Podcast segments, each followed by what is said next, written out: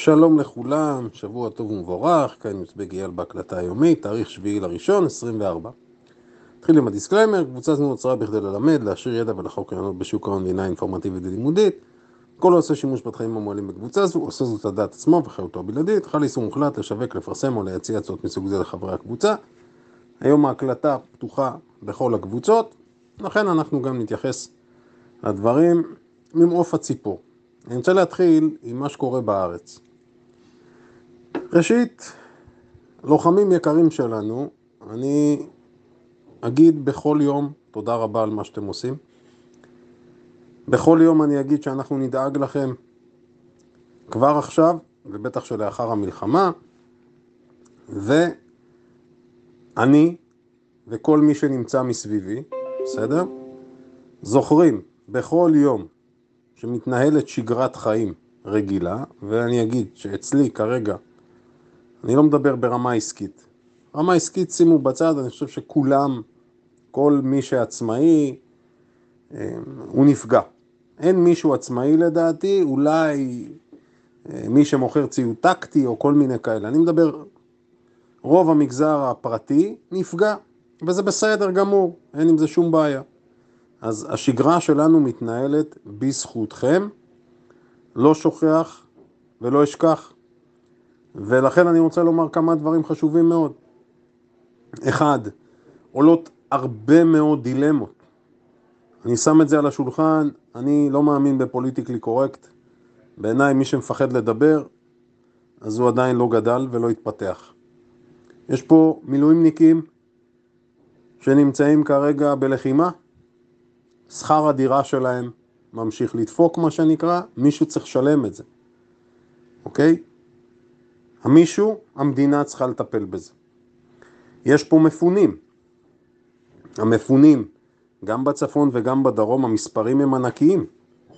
יש פה עסקים שלמים שהם מתפרקים. תחשבו על החקלאים, מה הם אמורים לעשות?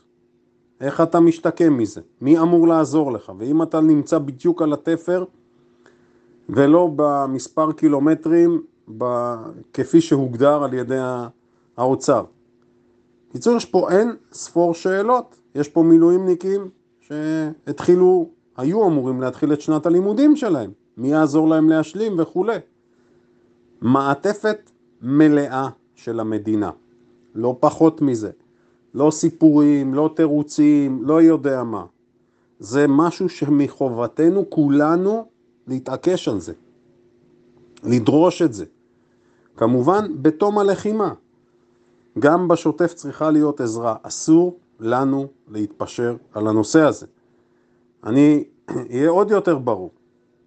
מבחינתי, אמרתי לא פעם, הסקטור הציבורי המנופח כרגע לא מעניין אותו כלום, המשכורת ממשיכה לדפוק. אני מדבר על המנופח.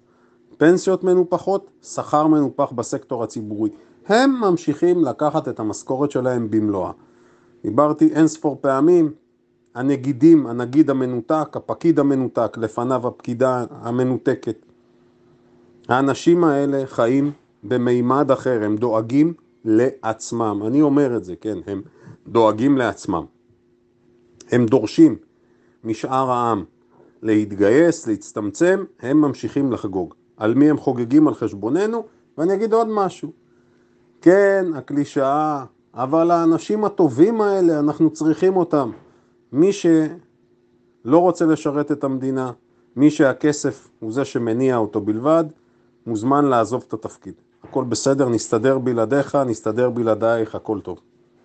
מי שרוצה לשרת את המדינה, שלא יחשוב רק על עצמו. יש פה מלחמה כרגע. אנחנו רואים מי משתתף במלחמה. אנחנו רואים גם מי לא משתתף במלחמה.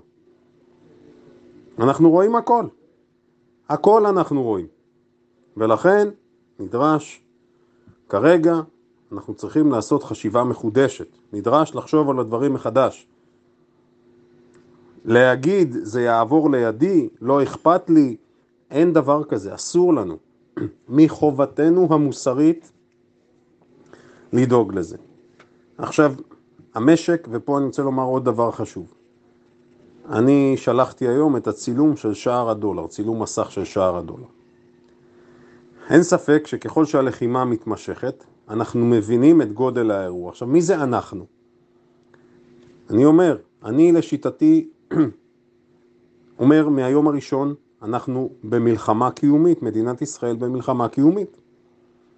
עוד ועוד אנשים מתחילים להבין את זה. עוד ועוד אנשים, אגב, אה, אני חייב לומר, מי שנמצא בצפון ומי שנמצא בדרום, בדרך כלל הם מבינים את זה אפילו עוד מלפני האירוע. מי שזה מתחיל לחלחל לו, נקרא לזה מדינת גדרה חדרה. לא ככינוי גנאי, אלא מי שלא מרגיש בשגרה את הדברים, חושב שהכל מתנהל כרגיל. אז אני מזכיר שיש פה כמה איומים. יש כאלה שאומרים שיש שבע זירות, יש כאלה שאומרים שיש שמונה זירות, זה לא באמת משנה. מה אני כן חושב? אני כן חושב שהפגיעה במשק הנוכחית היא הרבה יותר גבוהה ממה שאומרים לנו. לא יכול להיות שיש לך מאה אלף מפונים בצפון, שיש לך מפונים בדרום, שעסקים שלמים לא מתפקדים. זה לא צחוק הסיפור הזה. יש פה שכבה שלמה של בני נוער, ילדים הולכים לאיבוד, מסגרות חינוך, תיירות, תיירות לא קיימת עכשיו, ואני לא יודע מי יסכים לבוא לפה, ב, ב, לא יודע, בשנה הקרובה. תחשבו על כל מעגלי המועסקים, על כל מעגלי העובדים פה. יש פה אירוע רציני מאוד, אז זה לא יכול לעבור בצורה כזו, מה שנקרא, באדישות מסוימת. משהו פה, אמרתי, יש נתק כרגע בין מה שקורה בבורסה, אני חושב, לבין מה שקורה באמת. עכשיו הדולר ירד לאזור ה-3.6, עכשיו הוא עולה קצת, היום אין מסחר אני מזכיר. אני חושב שאם יקרה משהו, זאת אומרת מבחינת קפיצת מחיר, אני חושב שהשבוע אנחנו אמורים לראות את זה או בימים הקרובים. אוקיי? Okay, זו דעתי. עוד נקודה מאוד חשובה, עוד מעט נדבר, היום החלטתי את החלק הראשון בוודאי, כי זו הקלטה פתוחה לכולם, להקדיש למה שקורה אצלנו. נדבר גם על מסחר עוד מעט נטו. עוד דבר מאוד חשוב, פתאום, ופה אני רוצה לומר משהו, אני שומע ואמרתי, אנחנו לא ניכנס לפוליטיקה עד סוף המלחמה, לא נדבר משהו שקשור במישרין או בעקיפין. אבל כן נגיד דברים מאוד חשובים. יש כאלה שאומרים, המודיעין כשל, המודיעין לא כשל, כל מיני אמירות כאלה. אני רוצה להזכיר לכם משהו, ויש כאלה שמשווים לשנת 73. תכף תבינו מדוע אני אומר את מה שאני אומר. בשנת 73 היו התראות מודיעין, ברורות מאוד. הפעם, באסון הנוכחי, גם היו התראות מודיעין ברורות מאוד. זאת אומרת, כל מי שאומר המודיעין, השב"כ, זה לא מדויק, לא. זה לא המודיעין כולו, זה לא השב"כ כולו, כמו ב-73 גם הפעם. זה לא, זה, תפרידו הפרדה מאוד ברורה בין מי שצריך לאסוף את המודיעין לבין מי שצריך לנתח את המודיעין. בסדר? איסוף משהו אחד, ניתוח והערכת מצב משהו אחר. גם ב-73 וגם הפעם המודיעין הגיע. מי שניתח אותו ניתח בצורה לא טובה. מדוע אני מזכיר? גם ב-73 הייתה רכבת אווירית מארצות הברית. הזכרתי את זה גם בעבר, כשהאמריקאים קלטו שיש תזוזה, אני אומר לכאורה, בסדר? שיש תזוזה לכאורה של כלי נשק גרעיניים אצלנו, הם החליטו לשלוח רכבת אווירית. תחשבו שבשנת 73 האמריקאים הייתה טכנולוגיה שיודעת לזהות דברים כאלה. גם הפעם האמריקאים, אפרופו החימוש, לא סתם דיברתי היום בסרטון על חימוש, האמריקאים, ושוב, צריך להבין את המצב כפי שהוא, כן? אל תנסו לייפות, יש עובדות. הם מעבירים לנו תחמושת, אין על זה ויכוח. בתמורה לזה יש להם את הדרישות שלהם. אבל בואו נהיה כנים עם עצמנו. וכל אחד מאיתנו, ומבחינתי השוליים לא מעניינים אותי. אני... גם את זה אני אומר בצורה ברורה. בכל קבוצה של אנשים, לא משנה, קטנה, גדולה, אחוז מסוים יהיה בשוליים. זה לא משנה מה נחליט, מה נרצה, מה נעשה. בכל נושא שבעולם. טוב? זה הסיפור, ככה זה, זה טבע האדם. אז מתוך אלף אנשים, יכול להיות שיהיו, לא יודע, עשרה אחוז בשוליים, עשרים אחוז בשוליים, וכל מה שתגיד הם יגידו הפוך, לא משנה מה. אז הם לא מעניינים אותי השוליים, אני לא מדבר אליהם, לא רלוונטי מבחינתי. אני שומע עוד ועוד אנשים שאומרים, שמע, אם היינו מטפלים בסיפור של חמאס בעבר, אז בואו, אני, תרשו לי גם את זה לשים על השולחן. כל מי שאומר את זה, חי בסרט. אפילו אני אגיד חי בסרט קשה. אם מישהו חושב שלפני שנתיים היה אה, יוצא בניתוח מודיעיני כזה או אחר, שעומדים לתקוף אותנו, חמאס, אז היינו יכולים להגיב כמו שאנחנו מגיבים היום? אם מישהו חושב את זה, בעיניי הוא ואני לא חיים באותה פלנטה. אוקיי? לא היינו יכולים להגיב כמו שאנחנו מגיבים היום. אז כל הניתוחי בדיעבד האלה, הם לא מחזיקים מים. הם לא מחזיקים מים. תזכרו את מה שאני אומר פה. אותו דבר לגבי הצפון, אותו דבר לגבי איראן. בשום מצב לא ניתן היה להגיב כפי שאנחנו מגיבים היום. כמה שזה עצוב, כמה שזה קשה. זה המצב אבל. ולכן, כפי שאמרו לי, עשרות חברים אמרו לי, אייל תקשיב, אנחנו מודעים לזה, עם כל האסון הכבד, במיוחד אנשים שגרים בצפון ובדרום אמרו, שיכל להיות פי כמה וכמה יותר גרוע. אם כולם ביחד היו תוקפים אותנו. עכשיו, מדוע אני מציין את זה? כי זה גם ברור לכולנו שהחזית בצפון לא יכולה להיפטר בדרך הנוכחית. זה ברור. ולכן הניתוח שלי, בסדר? אומר שהלחימה פה תהיה ארוכה. אין סרט, ולכן אני חושב שהמשק שלנו כרגע, סלאש הבורסה, לא מגלמת את האירוע, לא מגלמים, המשק לא מגלם את האירוע הנוכחי. עכשיו, במקרה הנ"ל אני גם אמרתי שניתוחים שהגיעו גם מבתי ההשקעות, כמו מיטב נניח, גם הם אומרים משהו דומה. בדרך כלל אני לא נוהג לקחת את מה שבתי ההשקעות אומרים בצורה כזו ולקבל את זה כפי שהוא, במקרה הזה אני חושב שזה נכון. חומר למחשבה עבור כולנו. בסדר? מבחינת סיכונים, אני חושב שכולם מבינים מה יקרה. שוב, אנחנו מציאותיים, לא צריך לא להחמיר ולא צריך לא להקל. אנחנו במלחמה, מי שלא מבין את זה, אין לי מה לומר מעבר לזה, אוקיי? לגבי פרשנויות כאלה ואחרות, אמרתי, הכל משתנה פתאום. תפוס כל בן אדם, אזרח נורמלי במדינה, הוא יגיד לך, מה? אני מימנתי תארים לטרוריסטים, אני מימנתי להם חוגי העשרה, אני מימנתי להם תפריט גורמה, פתאום הכל נראה מעוות, פתאום הכל נראה לא הגיוני. איך, איך זה שפתאום הכל משתנה? אז במקום להתעסק באיך זה פתאום הכל משתנה, צריך להכיר את המציאות כפי שהיא. רובנו הגדול התפכח, רובנו הגדול נמצא ב-80% הסכמה, ככה אני חושב לפחות, אוקיי? ולכן עם כל זה אמרתי אני אופטימי.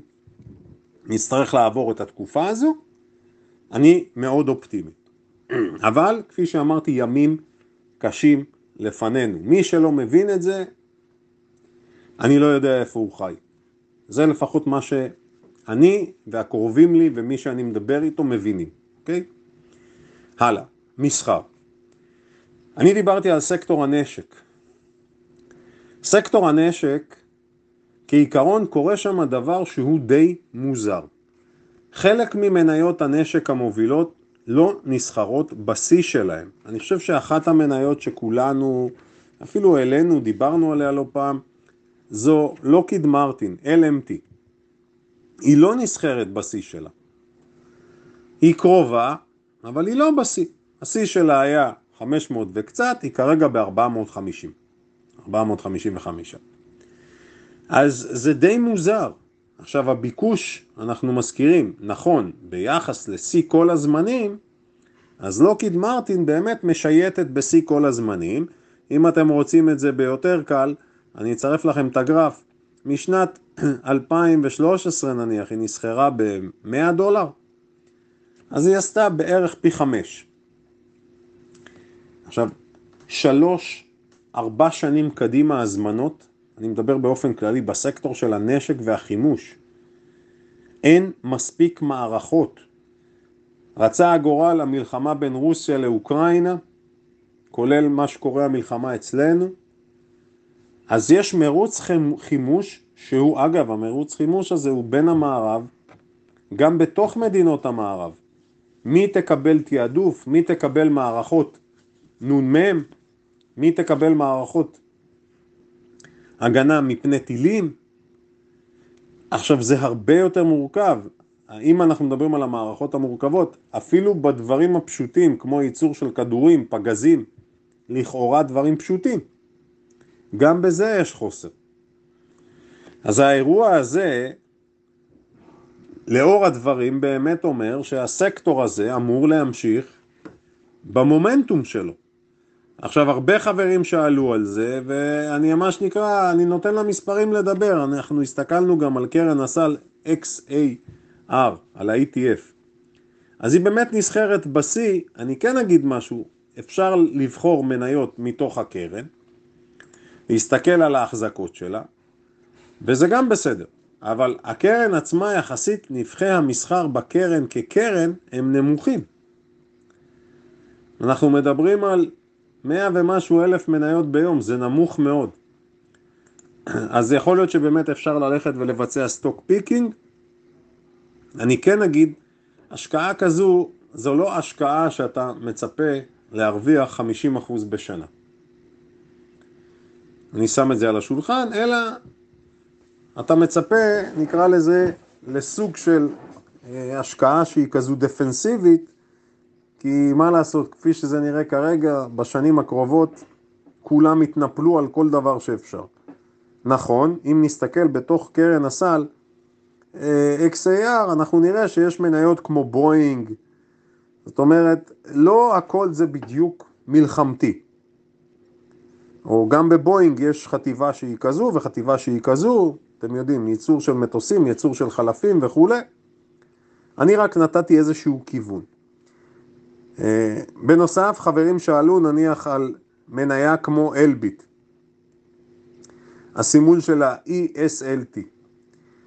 אז גם כאן אני אגיד, אלביט, אכן, מי שמסתכל, אלביט שלנו, ישראלית, אז נכון, היא נסחרת בשיא גם, קרוב לשיא.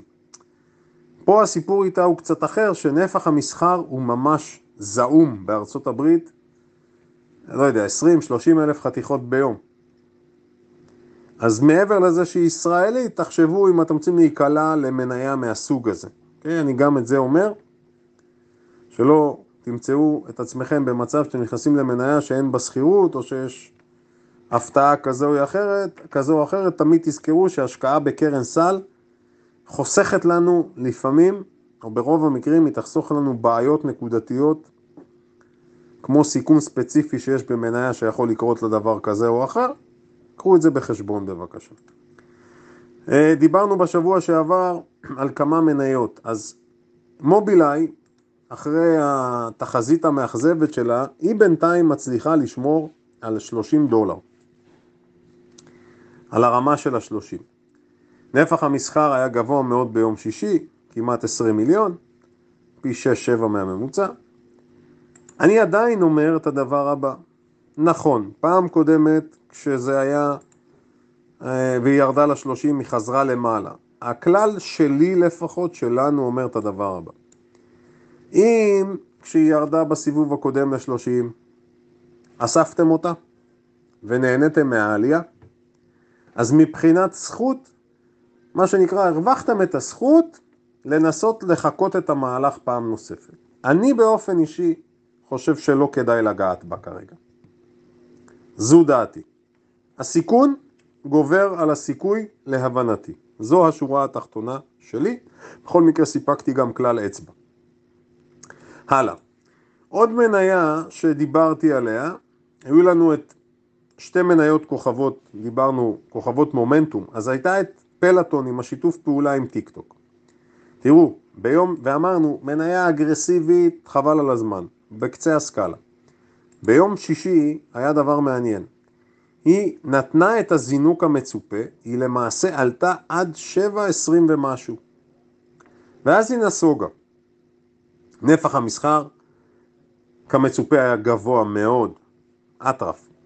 עכשיו תשימו לב, היא גם עברה רמה שהיא הייתה רמה קריטית שם, רמה של ה-670 מגרף הדיילי, פרצה גם את ה-7 דולר. אז דיברתי על זה שמסחר מומנטום בפלטון זה באמת הוכיח את עצמו. אם נסתכל, שוב, נכון, זה המסחר הכי אגרסיבי שיש.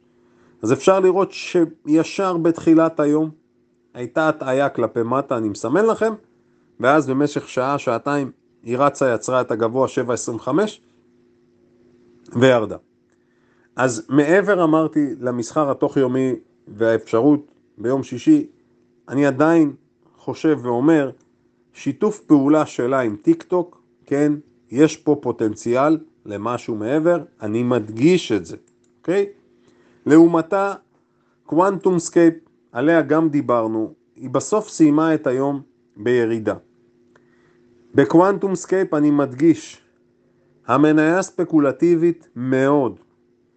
קפיצת המחיר שלה זה דבר שקורה כל כמה זמן. אני לא מתרגש מזה שפולקסווגן הודיע את מה שהודיע לגבי הבדיקות שהיא עשתה. בכל זאת, מי שרוצה להיכנס להרפתקה, כי זו מניית קצה, מבחינת ספקולטיביות, ההזדמנות כסוחר שמחפש, עוד פעם, זה הכי אגרסיבי שיש, תהיה אם קוונטום סקייפ תעבור את העשרה דולרים, מסמן לכם את זה בגרף, אבל שוב זה מסחר ספקולטיבי קצה. עוד דבר ובזה אני מסיים, אפשר לראות ההייפ סביב הביטקוין ממשיך. אני מזכיר, פעם אחת יש לנו את האישור הרגולטורי של ה SEC שאמור להתקבל, ופעם שנייה יש את האירוע של ה halving, החצייה. כל ארבע שנים אה, יש את האירוע של החצייה, כלומר פחות ביטקוינים ויותר קשה יהיה לקרות אותם. אז הסיפור של ההלווינג אמור להיות, או האירוע צריך להתקיים בסביבות אפריל. מי שמחפש היסטוריה סטטיסטית, באירועים קודמים הביטקוין עלה לאחר מכן. עכשיו, יחד עם זאת, שימו לב מה קרה. אמרתי גם אני את שלי לגבי מניות הביטקוין לא פעם, אבל אפשר לראות שבסופו של דבר ביום שישי, לפחות המניה, נקרא לזה שסימנו אותה כמניה, שיכולה לזוז הכי חזק, מרה, התממשה ביום שישי. אז אני בדעה שמי שלא לקח חלק בחגיגה עד עכשיו, להסתכל מהצד, זו דעתי לפחות, בטח נכון לעכשיו, ואני מסיים משפט אחרון. תשואת אג"ח ארה"ב לעשר שנים חזרה לעלות מעל 4%. אנחנו ממשיכים לעקוב אחרי זה, זה בעיניי נתון המפתח. אגב, גם החזרה ל-4% הייתה בדיוק כפי שהערכנו. זאת אומרת, דיברתי על ההזדמנות שהייתה בטילט, כשהטילט הגיע ל-100 דולר, קרן הסל שעוקבת אחרי האג"ח ל-20 שנה, אמרנו שמבחינת מסחר זה נקודה טובה ליציאה, מבחינת השקעות לטווח ארוך זה סיפור אחר. חומר למחשבה עבור כולנו, שיהיה לנו סופש, לא, שופ, לא סופש, סליחה, שיהיה לנו המשך שבוע שקט ורגוע.